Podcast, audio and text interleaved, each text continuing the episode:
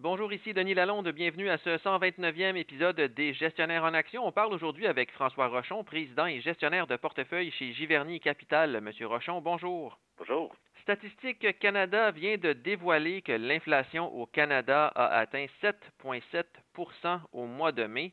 Vous nous avez déjà dit que l'inflation était le pire ennemi de l'investisseur. Et là, dans le présent contexte, ça commence à être vraiment difficile pour les investisseurs individuels, en tout cas au Canada et aussi aux États-Unis. Oui, l'inflation, c'est un gros problème. malheureusement, euh, il faut accepter que ça fait partie de notre système capitaliste. Il y a des années qui peuvent être très élevées comme en ce moment, ou si on retourne dans les années 70. Puis il y a eu des périodes où qui étaient plus bas. Donc, on a connu plusieurs années de faible inflation. On y a certainement pris goût, mais c'est malheureusement pas toujours possible. Si on regarde probablement dans les dernières euh, 5, 6, 7 décennies, la moyenne de saut d'inflation, je pense, a été autour de 3 et demi. Donc, il faut accepter ce ratio-là. Il faut accepter que ça fait partie de la vie d'investisseur. La bonne question, c'est comment se protéger de l'inflation. Puis je pense que la meilleure façon, c'est de posséder un portefeuille d'actions et idéalement des actions de compagnies qui ont des avantages compétitifs qui leur permettent d'augmenter le prix de leurs produits et services au-delà de l'inflation. Mais quand même, avec le Standard Poor's 500 là, qui est en recul de 24% depuis euh, son plus récent sommet, ça commence à tester la patience des investisseurs. C'est vrai, mais malheureusement, euh, les corrections boursières, tout comme l'inflation, font partie de la vie d'un investisseur. De tout temps, la bourse a corrigé de façon assez régulière. Et des baisses de 20% euh, ça arrive assez régulièrement. Juste depuis mes débuts, en 1993, c'est la sixième fois que la bourse baisse de 20% Ça aussi, ça fait partie de la vie d'un investisseur. Et je pense que la bonne attitude, ben, c'est de revirer ça, de ne pas être déprimé par ça, mais dire au contraire, il y a probablement des opportunités d'investir intelligemment en ce moment.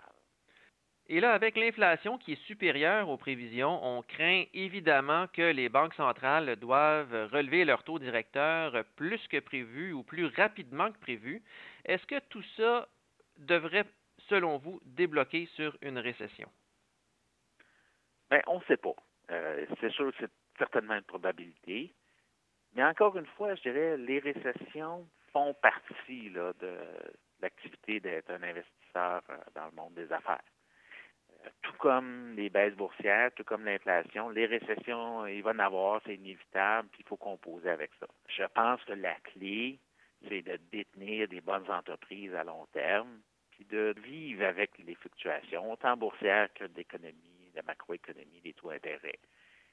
L'important, c'est de posséder sur une longue période des entreprises qui ont des avantages compétitifs qui vont leur permettre de générer des rendements supérieurs à la moyenne.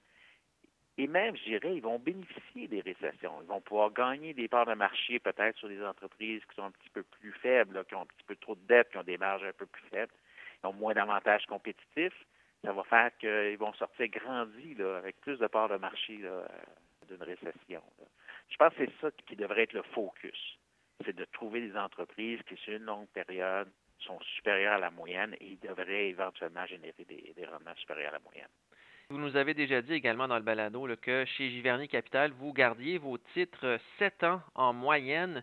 Donc, selon vous, il ne faut pas déroger du plan de détenir des entreprises à long terme, même s'il y a des difficultés là, sur les marchés boursiers. Ah, c'est certainement la clé pour réussir. Je pense que 90% du succès en bourse, c'est de ne pas vendre dans les baisses. Euh, la plupart des gens qui ont des mauvais résultats dans les marchés boursiers, c'est parce qu'ils vendent au mauvais moment. En acceptant au départ qu'il va y avoir des baisses boursières, c'est inévitable, ben, je pense qu'on est mieux préparé mentalement quand il arrive.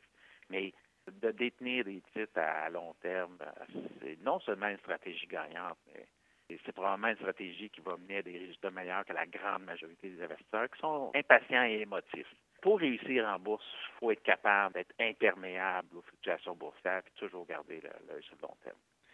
Et en ce moment, sur les marchés boursiers, il y a beaucoup de gestionnaires de portefeuille qui nous disent qu'évidemment, avec les reculs, les occasions de déployer du capital se présentent.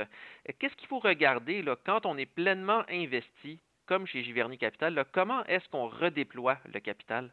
Bien, il faut toujours voir les occasions euh, de placement relativement les unes avec les autres. Disons, toutes choses étant égales, si deux compagnies, on pense que la valeur intrinsèque est, disons, 20 par action, puis un titre corrige, disons, de 18 à 10, et un autre corrige de 18 à 15 durant la correction boursière, bien, ça peut faire du sens de vendre le titre qui est corrigé moins, celui qui a baissé à 15, disons, et de déployer le capital dans celui qui a baissé plus, disons à 10 Donc, oui, c'est vrai que euh, le fait d'être investi, ben, peut-être qu'on n'a pas autant de ressources neuves à investir en bourse, mais on peut profiter d'opportunités relatives pour vendre A pour acheter B, qui probablement sur une longue période, si on a raison sur la valeur intrinsèque, on va être plus récompensé euh, par le titre qui, qui a plus baissé. Et de cette façon-là, on a profité de, la baisse boursière pour améliorer le potentiel de rendement du portefeuille dans les années à venir. Merci beaucoup, M. Rochon. Ça fait plaisir.